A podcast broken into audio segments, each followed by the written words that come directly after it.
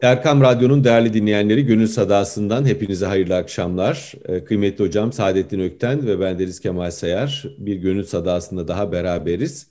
Hocam hoş geldiniz programımıza. Hoş bulduk efendim. Artık biz de evet. ev sahibi sayılırız efendim. Siz de ev sahibisiniz ama ben size bir hoşamedi edeyim. Ee, tamam. Efendim bugün e, değişik bir konu konuşalım. Şahsiyet konusunu konuşalım. Ee, psikolojiyi de psikiyatriyi de ilgilendiriyor. Maneviyatı da ilgilendiriyor. Ulumu diniyeyi de ilgilendiriyor. Şahsiyet sahibi insanlar yetiştirmeye gayret etmemiz lazım. Anne babaları da çok yakından ilgileniyor, ilgilendiriyor. Ee, tabii Hocaları şah... da, öğretmenleri de. Tabii öğretmenleri de. E, çünkü şahsiyete biraz kıvam veren insanlar da öğretmenler. E, bir şey hatırlıyorum belki daha önceki programlarımızda zikretmiştim. Çok hoşuma gitmişti o misal. İbn Sina'nın öğretmeni e, küçük yaşta babası onu e, yanına verdiği zaman diyor ki babası da çok zengin bir tüccar. Bu çocuğu ticarette zayi etme diyor. Bunu ilme kazandıralım diyor. Şimdi evet. biz biz ilimde geçen ömrü kimi insanlar zayi olmuş görüyorlar. E, halbuki e, o dönemde e, yani ilimle e, uğraşmak dururken parayla uğraşmak e, hakikaten bir kayıp olarak addediliyormuş.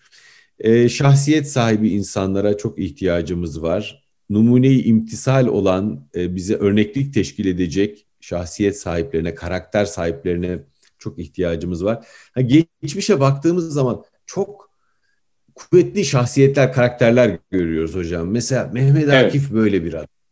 Tam bir karakter. Yaşadıklarıyla e, söyledikleri birbiriyle örtüşen bir adam.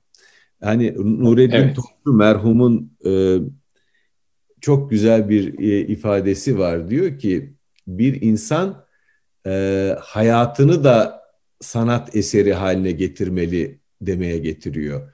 E, merhum Abdülaziz Bekkini için e, ben böyle hatırımda kaldığıyla telaffuz ediyorum.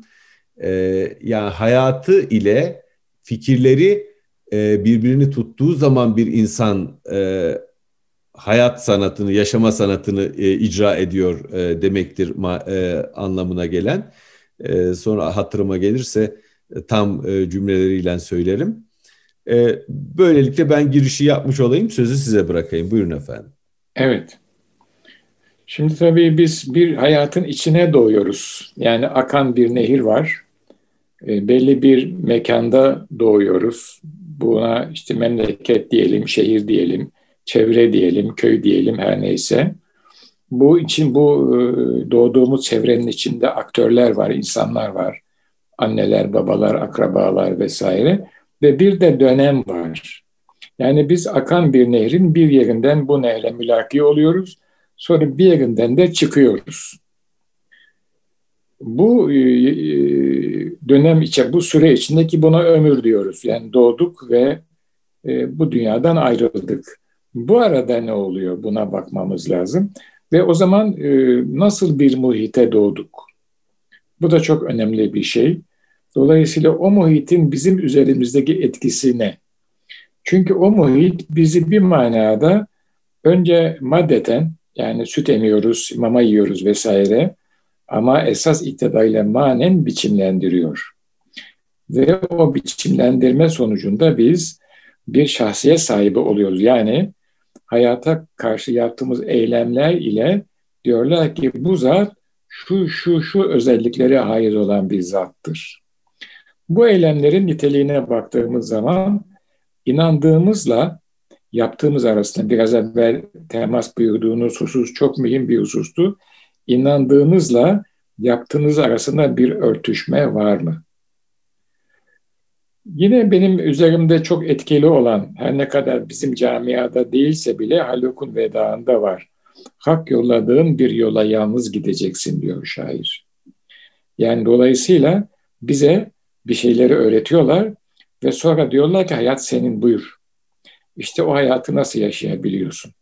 Hayattaki eylemlerimizle inandığımız arasında bir bütünlüğün olması lazım. Bu bütünlük hı hı. diğer insanlar da bizim inandığımıza saygı göstersin, göstermesin. Eylemlerimize karşı hürmeti olsun, olmasın mutlaka ve mutlaka bir etki uyandırıyor. Bendeniz e, inanç itibariyle, tavır itibariyle çok farklı muhitlerde bulundum. Yapabildiğim kadarıyla kendi inancımı, hayatımı aksettirmeye çalıştım ve bunu açık bir şekilde insanlara deklare ettim. Yapabildiğim kadarıyla. Bunu yaparken de bakın ben böyleyim, işte böyle olun. Hayır hayır, tabii bir akış içerisinde bu. Filan şeye inandığım için filan şeyi yaptım gibi. Başlangıçta biraz hafife alındım. Ama çok sonra değil yani hemen kısa bir zaman sonra bir saygı uyandırmaya başladım. Dediler ki biz senin gibi inanmasak da ama yaptığın hadiseye karşısında çok e, hürmet duyuyoruz. Çünkü sen inandığını e, gayet alçak gönüllükle yaşayabiliyorsun. Sonra bunu yapan insanları tarih boyunca biraz tetkik ettim. Eserleriyle, inançlarıyla ve yaşama tarzlarıyla. O zaman ortaya çıkan hadise şu, şahsiyet dediğimiz hadise inandığını etrafı kırıp dökmeden, rencide etmeye, etmeden, yeri geldiği zaman kendisinden bazı fedakarlıklar yaparak hayatına geçirebilen insanın ortaya koyduğu bir numune olarak karşımıza çıkıyor şahsiyet hadisesi.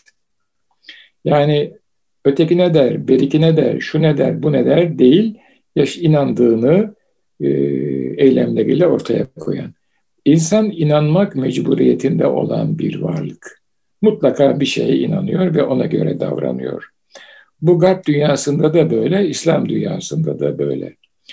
İslam dünyasına geldiğimiz zaman, yani bizim yaşadığımız muhite baktığımız zaman, burada inandığımız çerçeveyi Cenab-ı Rabbül Alemin çizmiş. Ve onu insanlara Hazreti Peygamber sallallahu aleyhi ve sellem talim etmiş. Sonra onun varisleri var. Ulema ve meşayi hazaratı. Onlar o modeli, o biçimi güncellemişler ve bu zamana kadar getirmişler. Dolayısıyla biz bir manada inandığımız değerler çerçevesini ilahi bir kaynağa bağlıyoruz. Ve o kaynağın e, bize gösterdiği istikamete eylem yapabiliyoruz, yapmaya çalışıyoruz. Yapamasak da bir pişmanlık duyuyoruz. Bu çok mühim bir e, gösterge oluyor özellikle bu çağda. Neden? Çünkü diğer insanlara baktığımız zaman bunu herkes görüyor ama çok söylemezler insanlar. Bu bir e, çünkü bir nakisadır bir manada.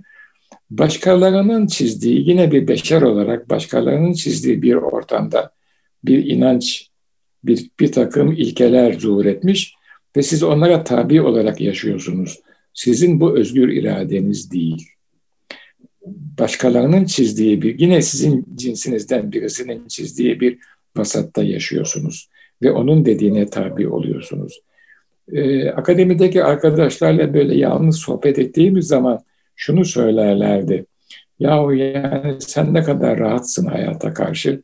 Bizde hep endişeler var. Neden? Çünkü biz bir manada inandığımızı yaşayamıyoruz. Bu zor bir hadise. Ee, ama sen inandığını yaşıyorsun, yaşamaya çalışıyorsun. Yaşayamadığın zaman da bunu e, bir pişmanlıkla, bir hüzünle karşılıyorsun. Ama hiçbir zaman bir kırgınlık, bir tepki, bir büyük reaksiyon göstermiyorsun. Bizim için böyle değil diyorlardı hayata karşı yaklaşım. Bu tabii genç yaşlarda çok fark edilmiyor. Çünkü genç yaşlarda modernitenin hayata karşı çizdiği resim çok cazip geliyor insanlara. Birçok şey yapabiliyorsunuz. İçgüdüye hitap eden bir resimdir o.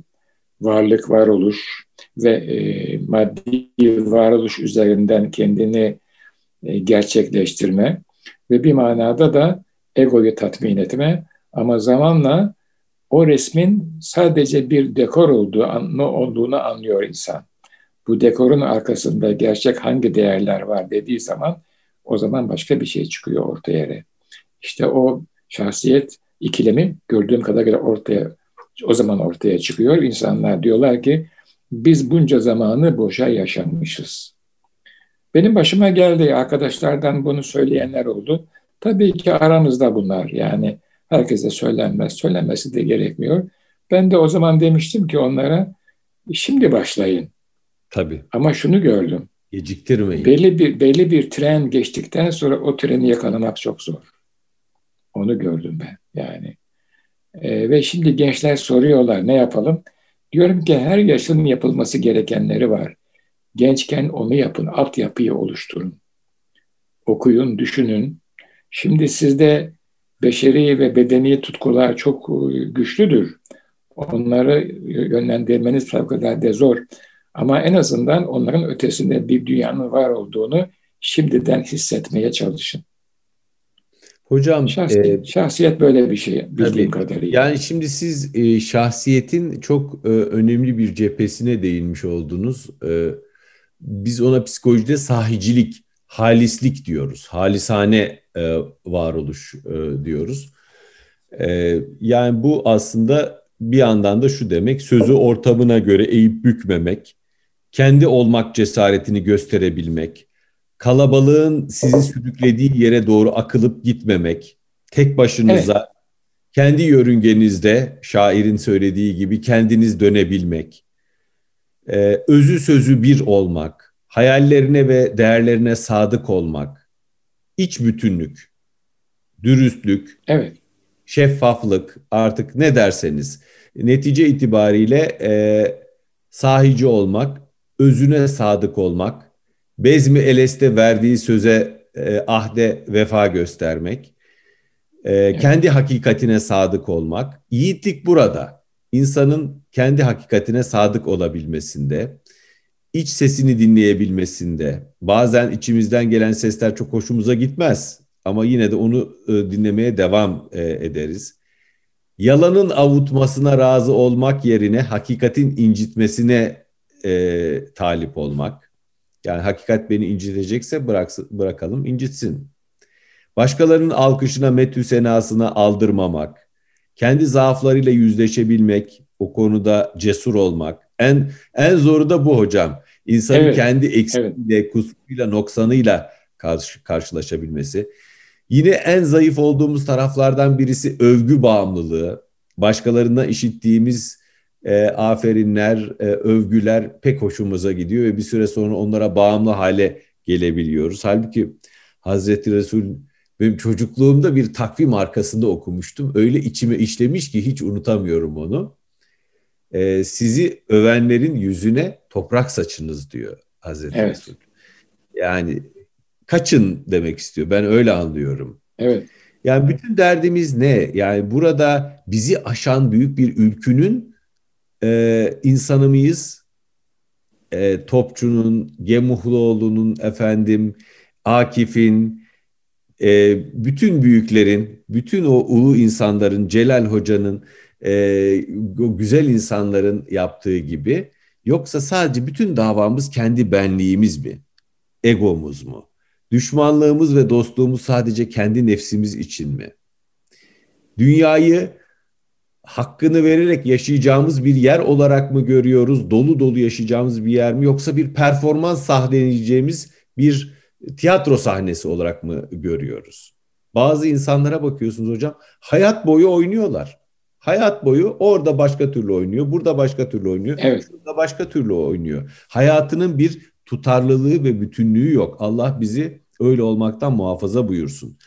Gerçek Amin. olmaktan uzaklaştığımız, sahtelik zırhına büründüğümüz her seferden bizi muhafaza buyursun. Amin. Yani mış gibi hayatların maskeli balosuyla karşılaşıyoruz bazen. Bulunduğu ortama göre renk ve fikir değiştiren bu kalemun kişiliklerle karşılaşıyoruz. Evet. Bunu da postmodern zamanların en önemli insani vasıflarından bir tanesi olduğu söyleniyor bu kalemun kişilikler bulundukları ortamlara göre renk değiştiriyorlar, bulundukları ortama göre şekil alıyorlar.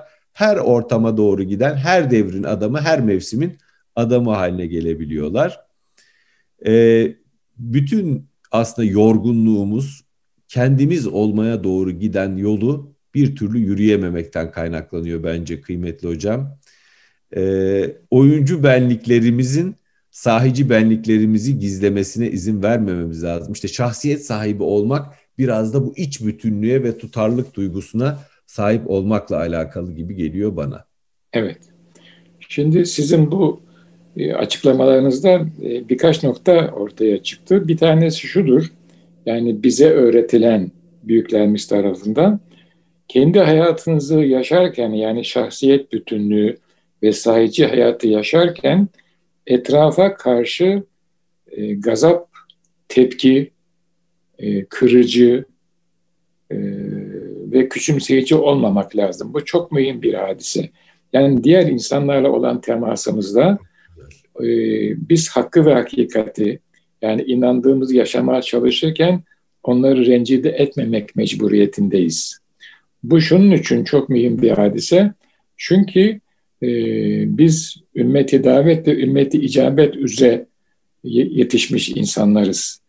Biz icabet ettik diyoruz. Yani ilahi emre eyvallah dedik, kabul ettik ve o emirleri ve nehirleri yapabildiğimiz kadar yapacağız. Ama bir başka vazifemiz de icabet etmeyenlerden bir, bir kişiye karşı e, hüsnü e, numune, güzel numune olmak, hüsnü misal olmak ve onu bizim inandığımız çerçeve içerisine yani Allahu Teala'nın ve Resulullah'ın çizdiği e, alem içine dahil edebilmek.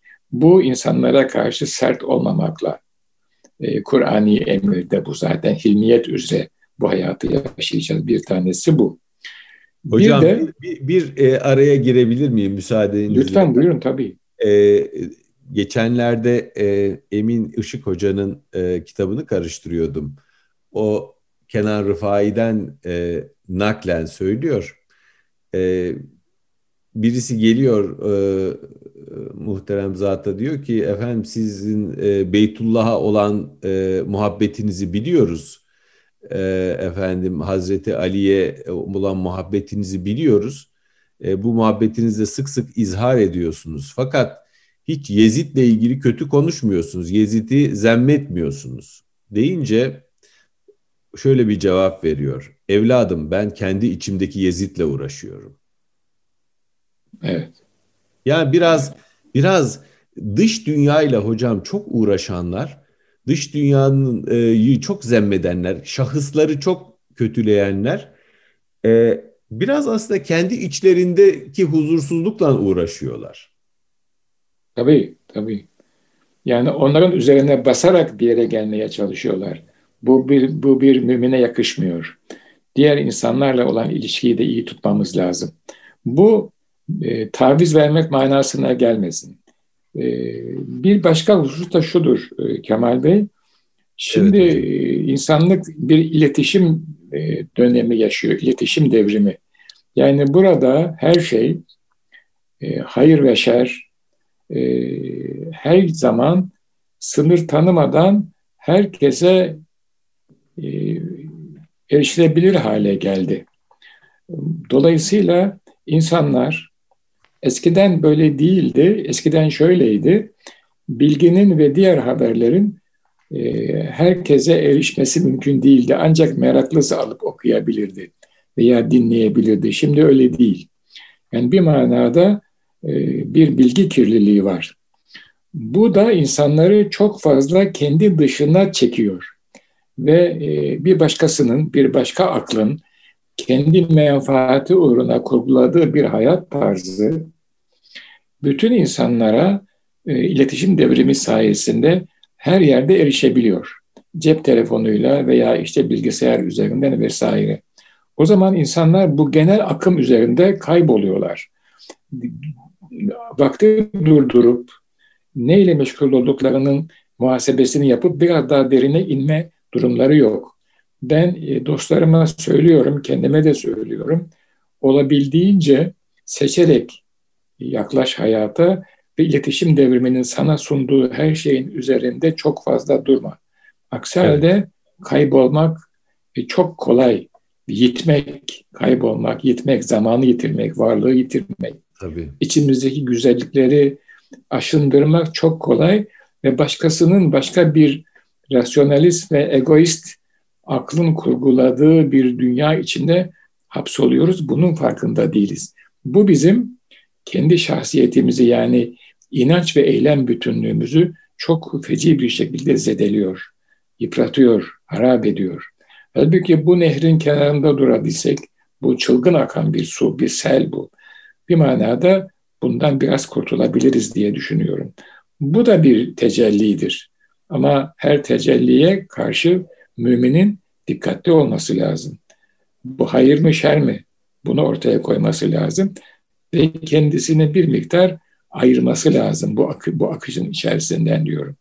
Dolayısıyla çağımızın böyle bir sıkıntısı da var. Birincisi insan yaşadığı, inandığını yaşarken etrafını rencide etmeyecek. Bu taviz vermek manasına gelmiyor. Hoş görmek manasına da gelmiyor. İnsanlara bir başka nazarla bakacak ve kendisi gerekiyorsa bazı bedeller ödeyerek bu yaşantısını sürdürecek. Bu bir.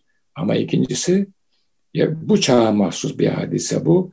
E, bilgi kirliliğinden sadece bilgi değil aynı zamanda duygu kirliliği oluşuyor. Bunu evet. her zaman söylemeye çalışıyorum. Önce göz ve kulak zedeleniyor. Bunlar birer duyu organı. Ama göze ve kulağa gelen mesajlar önce zihne geliyor, sonra zihin kirleniyor, sonra Allah muhafaza kalp kirleniyor. Dolayısıyla kalbin kirlenmesi ne demek? Size sunulan ve sizin inancınıza mugayir, esas itibariyle daha genel söyleyeyim, insan şerefiyle mütenasip olmayan her şey kalbinize de intikal ediyor. Tabii. Gözden ve kulaktan. Ve siz o şeyleri sevmeye başlıyorsunuz. Onsuz yaşayamamaya başlıyorsunuz. İşin feci tarafı da o. Dolayısıyla artık siz bir robot haline geliyorsunuz. Biraz evvel siz e, gerçek varoluştan bahsettiniz. Gerçek varoluş benim derslerimde de geçer. İnandığını yaşayabilen insan gerçek vardır. İnandığını yaşayamayan, başkasının inandığını eylemiyle gösteren insan başkasının buradaki ajanıdır. Buradaki ajan casus manasında kullanmıyorum.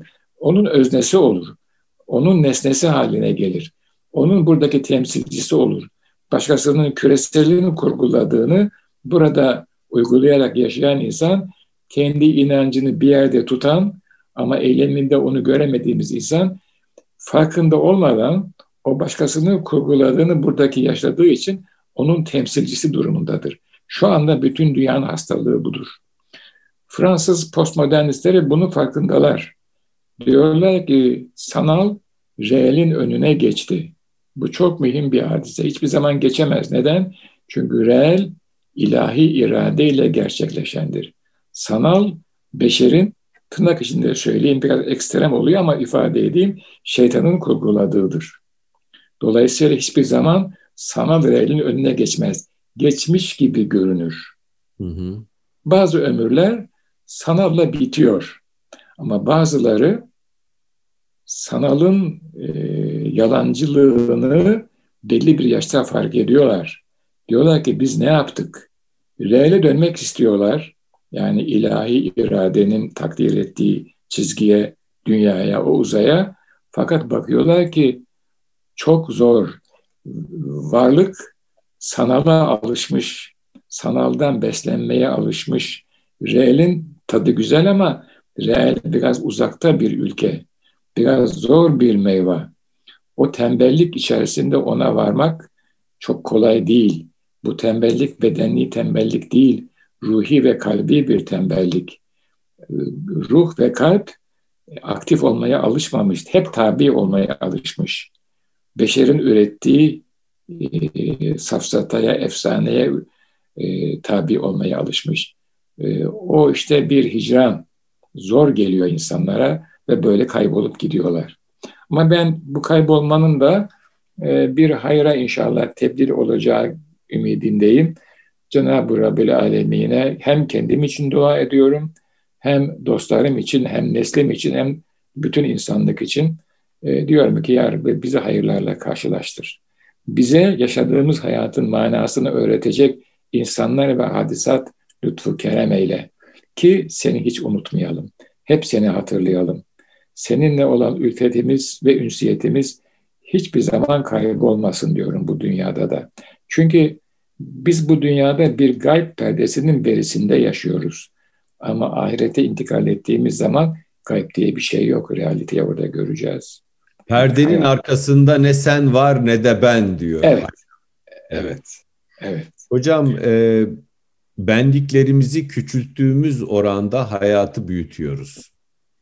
Benliklerimizi e, prizmasından her şeye baktığımız zaman, her şeyi e, oradan kırarak e, algıladığımız zaman maalesef e, hayatın sessiz mucizelerine daha az tanık oluyoruz. Dış alemdeki güzelliği daha fazla idrak etmek zorundayız. Ebediyet oradan bize göz kırpıyor.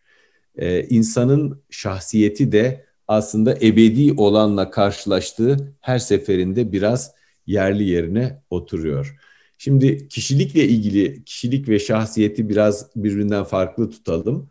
Ee, kişilikle ilgili çalışmalar insanın e, aşağı yukarı yarı yarıya genetik, yarı yarıya da çevresel faktörlerle kişiliğinin belirlendiğini ortaya koyuyor. Yani doğuştan getirdiğimiz, genlerimizle getirdiğimiz hususiyetler var.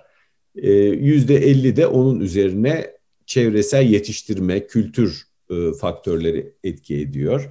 Mesela ailedeki duygusal iklimin e, çocuğun yetişme biçimine çok tesir ettiği e, dile getiriliyor. Yani çocuk huzur dolu bir ortamda mı büyüdü? E, havada efendim eşyaların uçuştuğu, insanların e, birbirine kırıcı sözlerinin havada uçuştuğu bir ortamda mı büyüdü? Bunun mühim olduğu, e, ona göre işte o içselleştirdiğimiz duygusal iklime göre şahsiyetimizin de kişiliğimizin de bir oranda e, şekillendiği söyleniyor. Şimdi bizim dilimizde şahsiyet dediğimiz zaman biraz karakter sahibi olmak da vurgulanıyor. Sevgiye evet, sahibi evet. olmak da vurgulanıyor. Kişilik daha nötr bir kelime. Evet. Şahsiyet dediğimiz zaman e, bazı olumlu vasıfları da kendi e, bünyesine almış bir evet. e, kişilikten bahsetmiş oluyoruz sanki. Evet.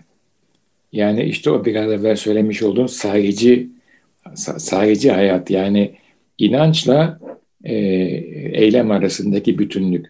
Biraz evvel çocukluktan bahsettiniz. Esasında şöyle, yani insan hayatını her safhasında alabilen bir varlık.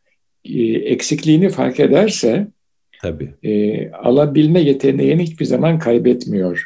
Ama ben tamam oldum dediği anda bütün kapıları kapatıyor. Bütün şalterleri indiriyor. O en kötüsü o. E, aile muhiti çok doğru. Mesela benim çok dikkatimi çeken yüksek sesle bağırarak konuşan veya yumuşak yumuşak konuşan insanlar. Bu kadar çok fark ediyor ki insanların yetişmesinde bu tavır.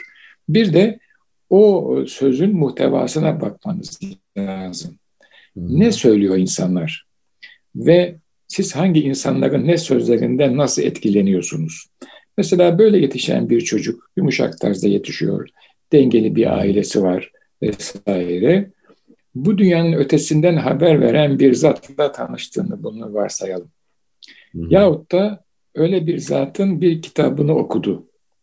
Ee, bu yıldızın parladığı anlar, bu çok mühim bir hadisedir. Yani sanki bir e, e, perinin sihirli çubuğu, tabii ben ona ilahi bir tecelli diyorum, bir lütuf diyorum, bir kapı açıyor. Son günlerde bu bir manada Hz. İbrahim hakkıyla tekrar zihnen ve kalben ilişki kurmaya başladım bu korona günlerinde. Ee, şu evet. çok basit gibi görünüyor. Esas itibariyle e, Hazret'in pederleri Tillo'da mürşidin yanında. Onun e, e, tahtı tedisinden geçiyor. Hazreti İbrahim Hakkı da 8-9 yaşlarında babasını görmek için Tillo'ya gidiyor. E, Hasan Kale'den. Hemen aşağıya güneye doğru iniyor. Bir müddet e, şeyin huzurunda bulununca Hazreti e, şey buyuruyorlar ki babaya sen dönebilirsin Hasan Kale'ye ama bu burada kalsın diyor. Hı hı. Şimdi işte o genler var ya o hı. genler sadece hekimlerin gördüğü fiziki genler değil. Ona ezelde bir şeyler yazılmış. Tabii. Ee, ve oradan işte o, o 15 yaşına kadar orada kalıyor Hazret. 8-9 yaşına kadar. Çünkü cevheri görüyor orada o Hazret. Onun işi o. Kuyumcu o. Ruhların ve kalplerin kuyumcusu. Ruhların tabibi. E, merhum peder e, anlatırdı. İşte e, Medine-i Münevvere'deyken bir çocuk geldi diyor. Mülaki oldum diyor. Küçük. 7-8 yaşlarında. Ama öyle hissettim ki bunda bir cevher var aman ya Rabbi dedim diyor yani. Ve korktum kendimden diyor. Bana bakmasından, beni algılamasından, beni okumasından. Sabi diyor yani. Böyle insanlar var. Şimdi bir insan hayatına böyle bir insan dokununca çok farklı bir yapı ortaya çıkıyor. İnsan Şahsiyet cevherini işleyen kuyumcular lazım. Evet. Evet yani e, esasında belki e, herkesin e, içinde böyle bir cevher var da kader buna izin vermiyor. İşte tekrar yani şeye bağlanırsak e, moderniteye, modernite bunu kabul etmez. Der ki ben filan filan eğitimden geçirirsen şu sonuç elde edilir. Halbuki o eğitim de bir kader. Bu epistemolojik cemaat diye bir şey çıktı. Baudrillard diye bir Bourdieu, Bourdieu çıkardı bunu. Epistemolojik cemaat diyor ki işte kendi içinde bir cemaattır bu. Üniversite cemaat. Ama diyor Batı'nın bütün büyük düşünürlerine baktığınız zaman bu cemaatten çıkmamıştır diyor. Onlara anlatıyor kim olduklarını postmodernitede. Ben mesela Einstein'ı biliyorum. Einstein modern fiziğin kurucu babası. Ve çok mühim şeyler söylüyor. Ama 1905'te Zürih Üniversitesi'ne tez için müracaat ettiği zaman kapıdan çeviriyorlar. Sen diyorlar akademinin şartlarını yerine getiremiyorsun. Hmm. Bir de böyle bir hadise var. E, toparlarsak hadise şudur yani. E, tabii ki genler çok mühim. Yetişilen muhit çok mühim ama o yetişilen muhitin içerisindeki özneler, aktörler de çok önemli. Kader ne hazırlıyor bize? Tabii. Onun için hep dua ederlerdi. Ya Rabbi ahir akıbetimizi hayreyle. Nedir bu ahir akıbet diye sorduğum zaman bir dakika sonrası da akıbettir. Bir saat sonrası da akıbettir. Bir gün sonrası da akıbettir diye dua etmemiz gerektiğini bize e, söylemişlerdi. Fevkalade. İşte bu aslında bu duada bizim e, bu programda sık sık zikrettiğimiz e, ayet-i kerime Cenab-ı Hakk'ın her an yeni bir yaratışta olduğu ayet-i kerimesi ile e, buyruğuyla birebir örtüşüyor hocam. Her an yeni bir ana gebedir. Bir an sonramızı bilemiyoruz. Akıbetimiz için her an dua üzere olmalıyız. Her an e, bir sonraki an yani zaten konuştuğumuz anda şu an geride kalıyor. Hep evet. birbiri içine geçişli bir e, anlar silsilesinde yolculuk yapıyoruz. Dolayısıyla daima e, anış üzere olmak, dua üzere olmak ve e, hayırlı bir akıbet dilemek lazım. Evet. Yaşamak yavaş yavaş doğmaktır demiş sen eksüperi. E, biz de Yunus'umuz gibi söyleyelim. Her dem yeniden doğarız. Bizden kim usanası? Evet. evet. E, dolayısıyla e, yani e, hayrı dilemek dilimizden eksik olmasın diyelim. E, bu programımızın da sonuna gelmiş olduk kıymetli hocam. E, teşekkür ediyorum. Dilinize, gönlünüze. Estağfurullah. Estağfurullah. E, kıymetli dinleyenler, Gönül Sadası'ndan hepinize hayırlı akşamlar diliyoruz. Önümüzdeki hafta görüşmek üzere efendim.